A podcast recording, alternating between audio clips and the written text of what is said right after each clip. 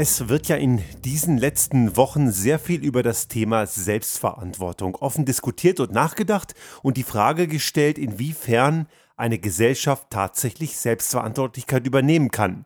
Und natürlich müssen wir hier immer differenzieren, wer es ist und in welchem Fall. Grundsätzlich glaube ich, dass das Menschen eigentlich können sollten. Und ich glaube, in bestimmten Bereichen ist jeder mehr oder weniger mal dazu in der Lage, eine Selbstverantwortung zu übernehmen. Die Frage ist nur, können wir das über unseren eigenen persönlichen Bedürfnishorizont hinaus oder können wir das auch für eine ganze Gesellschaft? Und wenn wir jetzt als Menschheit als Ganzes uns diese Frage stellen, dann würde ich mit den Erkenntnissen gerade der letzten Wochen und Monate und die bestätigen mir das, was ich davor auch schon angenommen habe und warum das so ist, dazu kommen wir gleich, würde ich ganz klar sagen, nein. Selbstverantwortung ist ein sehr frommer Wunsch, allerdings ist dieser so illusorisch wie auch wunschvoll und man muss ganz klar davon ausgehen, dass ein Gros der Gesellschaft das zumindest in der breiten Masse nicht kann. Ich würde auch nicht hundertprozentig sagen, dass ich es in aller Hinsicht kann. Ich gebe mir größte Mühe, dass ich es kann und ich glaube, es wird auch bei mir, muss ich selbstkritisch sagen, wird es Punkte geben, wo die Selbstverantwortung nicht hinlänglich gut funktioniert, wo ich mir im Nachhinein sage, das hättest du vielleicht anders machen sollen. Aber ich glaube, dass die wenigsten das überhaupt merken. Nun, was können wir die letzten Wochen und Monate beobachten? Die Corona-Pandemie wieder mal zeigt ein grundsätzliches Problem im Kontext von Selbstverantwortung, was Menschen angeht. Obwohl die Maßnahmen in den letzten Wochen so ab April, Mai, Mai ganz deutlich immer weiter gelockert wurden, haben sich gewisse Kreise immer weiter radikalisiert und behaupten, es gebe hier eine Unterdrückung, eine ein Symbol der Unterdrückung sei auch das Tragen der Schnüffeltüte und da kommt ziemlich viel Blödsinn zusammen. Es gibt also Leute, die hier zwar von Freiheitsrechten reden, allerdings Egoismus meinen. Gerade gestern wurde in Berlin wieder eine sogenannte Hygienedemo aufgelöst, zu Recht aufgelöst, weil sich die Demonstranten eben nicht an die Regeln halten können. Damit eins klar ist, keiner will hier das Demonstrationsrecht einschränken, im Gegenteil, das steht ja jedem grundsätzlich zu. Aber es gibt eben Regeln und diese Regeln sind an alle gerichtet und jeder muss sich daran halten. Dann ist es nicht einzusehen, warum ein paar Versprengte meinen, sie müssten sich nicht an diese Regeln halten, auch wenn sie ihnen vielleicht gerade nicht passen. Und hier muss man eben ganz klar erkennen, dass es, dass es durchaus sein kann, dass der eine oder andere die Abstandsregeln oder das Tragen von Schnüffeltüten als lästig empfindet. Ich persönlich mag die Schnüffeltüten auch nicht. Aber offenbar, so hat sich gezeigt, machen die Sinn. Und wenn es einem auch nicht gefällt und wenn man vielleicht sogar glaubt, dass das Blödsinn sei, so gilt diese Regel und man hat sich verdammt nochmal daran zu halten. Vielleicht glauben auch einige, ist mir doch egal, wenn ich es kriege, ist es ja wurscht. Aber die Gefahr, dass es jemand anders durch ihr asoziales Verhalten bekommt, ist eben sehr groß. Und das ist ein Gedanke, der in den Köpfen der meisten Kleinhirne dort überhaupt gar nicht mehr vorkommt.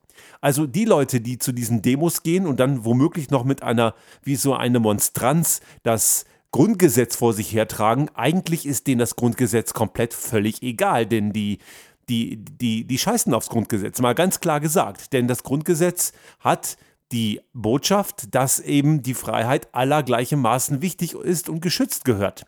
Und dazu gehört es eben auch, die Freiheit von Risikogruppen zu schützen, wobei wir gar nicht so richtig sagen können, wer Risikogruppe ist. Mittlerweile wissen wir ja auch, dass durchaus auch sehr junge Menschen davon betroffen sein können von dieser, von diesem Virus und auch mit entsprechenden langfristigen Schäden rausgehen können und einige, auch junge Menschen sind sogar schon verstorben. Also grundsätzlich, wenn es einem persönlich egal ist, ob man es kriegt und wie es einem dabei geht, das steht einem natürlich jedem frei. Aber es steht einem nicht frei, diese Entscheidung auch für andere zu treffen. Und in dem Moment, wenn ich mich nicht an die Regeln halte, dann treffe ich die Entscheidung, dass es auch anderen zu egal zu sein hat. Und diese Entscheidung steht mir grundsätzlich mal nicht zu. Und das ist eben genau das entscheidende Problem an dieser Stelle. Also Selbstverantwortung, Selbstdisziplin ist da schon mal komplett nicht erkennbar. Aber es gibt natürlich auch die Menschen, die gehen nicht zu diesen Leugner-Demos und die sehen das durchaus als Problem und auch als Gefahr, aber dennoch scheren sie sich nicht um die Regeln. Ich fahre sehr viel mit der Bahn, bin auch wieder beruflich etwas mehr unterwegs, Gott sei Dank, und ich erlebe dann im Zug sehr oft Leute, die halten sich nicht an die Regeln, die tragen eben nicht die Schnüffeltüte und ich spreche diese Menschen auch durchaus darauf an. Und die sagen dann so, das sei alles viel zu überbewertet, bringt sowieso nichts. Und ich sage denen dann durchaus, woher wissen sie das? Und selbst wenn es, wenn das stimmen würde, momentan ist der Kenntnisstand eine andere, halten Sie sich bitte an die Regeln. Da kommt meistens ein dummer Spruch bis gar nichts mehr und leider greifen auch die Ordnungshüter zu wenig durch. Und jetzt sind wir genau an dem Punkt. Wenn wir Regeln aufstellen und diese Regeln werden nicht von den entsprechenden Aufsichtspersonen eingefordert, dann sind diese Regeln, muss man leider sagen, auch nicht so sonderlich viel wert. Wir erleben das in sehr vielen Facetten des alltäglichen Lebens. Dazu braucht es keine Corona-Pandemie. Ich erlebe das sehr deutlich, wenn ich mal, und das kommt Gott sei Dank nicht allzu oft vor, mit dem Auto unterwegs sein muss. Fährt man in Deutschland und Hält man sich an die Straßenverkehrsordnung, so wird man von vielen als Hindernis empfunden. Ich erlebe auch Leute, die benehmen sich wirklich wie die letzte Wildsau im Straßenverkehr und glauben, dass Regeln verletzen eine, ein Gebot der Stunde sei. Das liegt natürlich im ganz wesentlichen Aspekt auch daran, dass zu wenig kontrolliert wird und die Strafen zu wenig wehtun. Und jetzt kommen wir genau zu diesem entscheidenden Punkt. Wenn Selbstverantwortung eine Illusion ist, dann müssen, müssen wir uns die Frage gefallen lassen, was ist dann die Alternative? Aktuell fällt mir eigentlich nur eine ein. Ein Regelwerk, das eingefordert und auch entsprechend kontrolliert wird. Und bei Nichteinhaltung braucht es leider, muss man sagen, Sanktionen. Und die Sanktion braucht jemand, der die Regeln einhält, sowieso nicht fürchten. Und diese Sanktionen müssen wehtun. Eine, ein Sanktionskatalog wie zum Beispiel die, der Bußgeldkatalog im deutschen Straßenverkehr ist eine Lachnummer. Der scheint nicht wirklich dazu zu führen, dass irgendwelche Leute umdenken. Und ich finde den Ansatz, den eine Polizei in Deutschland macht, dass sie sagen, sie zeichnen ein Fahrverhalten eines Raudis auf und versuchen dem das zu zeigen. Er ist ja nicht dazu verpflichtet, sich das anzuschauen. Und diese Personen wollen das oft auch gar nicht sehen, aber, aber selbst wenn, hat das nicht unbedingt immer die Wirkung, die es haben soll. Und ich glaube, die, diese Idee des Aufklärens und des Mitnehmens und des, des Einsammelns dieser, dieser fehlgeleiteten Verhaltensmuster ist ja grundsätzlich ein sehr frommer Wunsch. Das Problem ist allerdings, dass bei den meisten Raser und Raudis das Problem nie ankommen wird. Sie werden nie verstehen, dass ihr Verhalten und sie selbst und ihre charakterlichen Eigenschaften das Problem sind. Sie werden die Probleme immer irgendwo bei irgendwem anders sehen. In der Corona-Pandemie erleben wir es eben ganz genauso. Selbstverantwortung, wirklich seinen eigenen Beitrag dazu zu leisten, dass das ganze Ding nicht ausufert und dass es nicht wieder zu größeren Einschränkungen kommen muss, Genau diesen Beitrag wollen viele nicht leisten. Und das sind dann die, die sich gegen eben diese Einschränkungen beklagen und dagegen auch auf die Straße gehen, was ja grundsätzlich okay ist, dass sie auf die Straße gehen. Aber wenn sie wollen, dass diese Einschränkungen nicht wieder kommen und nicht größer werden, dann müssen sie auch entsprechend ihren Beitrag dazu leisten. Und das ist eigentlich gar nicht so wahnsinnig viel. Abstand halten, Schnüffeltüte tragen und entsprechend Griffel waschen und womöglich auch desinfizieren. Auch viele Supermärkte bieten ja Desinfektionsspender an. Das ist kein großer Akt. Also wenn wir alle im Rahmen dieser Pandemie diese einfachen Regeln, diese sogenannten Aha-Regeln, wie ich sie jetzt gerade dargestellt habe, das ist kurz gesprochen, nennt man sie Aha-Regeln. Wenn man diese wenigen einfachen Regeln einhält und wenn das jeder tut, dann ist diese, diese Pandemie sehr schnell Geschichte und wir können wir brauchen gar nicht erst so lange auf einen Impfstoff warten. Wir können ein Alltagsleben unter Einhaltung eben dieser Aha-Regeln wunderbar leben und das Ganze schränkt gar nicht so wahnsinnig ein. Man kann damit gut klarkommen. Und wenn dann irgendwann mal der Impfstoff da ist und wir das ganze Virus wirklich komplett bekämpfen können, dann sind auch irgendwann die Aha-Regeln nicht mehr nötig. Aber bis dahin ist es eben eine gute Übergangslösung und die tut ja grundsätzlich mal wirklich gar keinen weh, außer ein paar Spinnern, die sich einbilden, dass es ihnen weh tut und das eben zu Lasten anderer und nur zur Erfüllung ihres kurzfristigen Egoismus, der ihnen allerdings auch selbst schadet. Schauen wir in die Geschichte von Regeln.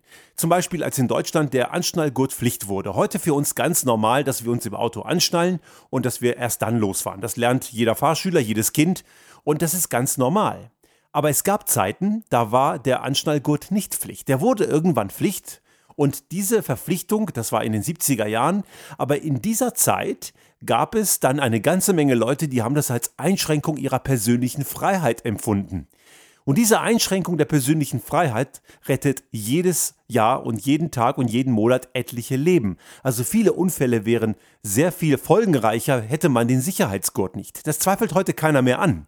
Aber die Widerstände gegen das verpflichtende Anlegen des Sicherheitsgurts waren die gleichen wie heute beim Tragen von Schnüffeltüten während der Corona-Pandemie oder das Einhalten von Abständen. Die Leute, die heute behaupten, das sei eine Einschränkung der Freiheitsrechte, sind die gleichen Kleingeister, die damals behauptet haben, dass das Anlegen eines Sicherheitsgurts im Auto auch eine vermeintliche Einschränkung der Freiheitsrechte sei. Schauen wir noch einen Schritt weiter, wenn wir dann auf das Thema Umwelt gucken. Die Klimakatastrophe ist allgegenwärtig, auch wenn es immer noch jede Menge bescheuerte Leute gibt, die das leugnen. Aber denen ist sowieso wenig zu helfen. Aber eins ist klar, wir können eben unser Verhalten nicht weiter so führen, wie wir es bisher gemacht haben. Und Freiwilligkeit und das Appellieren an die Selbstverantwortung ist eben auch hier, und das haben wir in den letzten Wochen in der Corona-Pandemie ja sehr gut gesehen, aber so auch in der, beim Bekämpfen der Klimakatastrophe eine Illusion. Das gilt für die einzelnen Individuen als auch für die gesamte Wirtschaft. Freiwillige Regelungen akzeptiert eine Wirtschaft nur dann, wenn sie ihnen mehr Profit bringt. Und da sind wir eben genau bei der Lösung. Nur an die Selbstverantwortung appellieren ist eben zwar ein frommer Wunsch, aber illusorisch. Was wir brauchen, sind Anreizsysteme, Regeln und manchmal auch Verbote und eben manchmal auch Sanktionen, die wehtun. Und diejenigen, die meinen, man kann die Klimakatastrophe bekämpfen, aber ganz ohne Verbote und ganz ohne irgendwelche Veränderungen des eigenen alltäglichen Lebens, der macht uns und allen anderen was vor. Das stimmt einfach nicht, das wird ohne nicht gehen.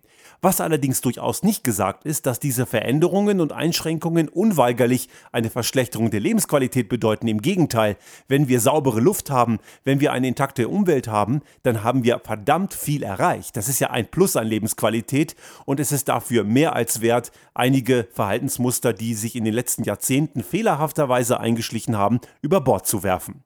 Aber weil eben die wenigsten Menschen das freiwillig tun werden, muss man sie eben im, anhand von gewissen Rahmenbedingungen und eben auch Spielregeln und Verboten mehr oder weniger dazu zwingen. Das ist einfach anders nicht möglich.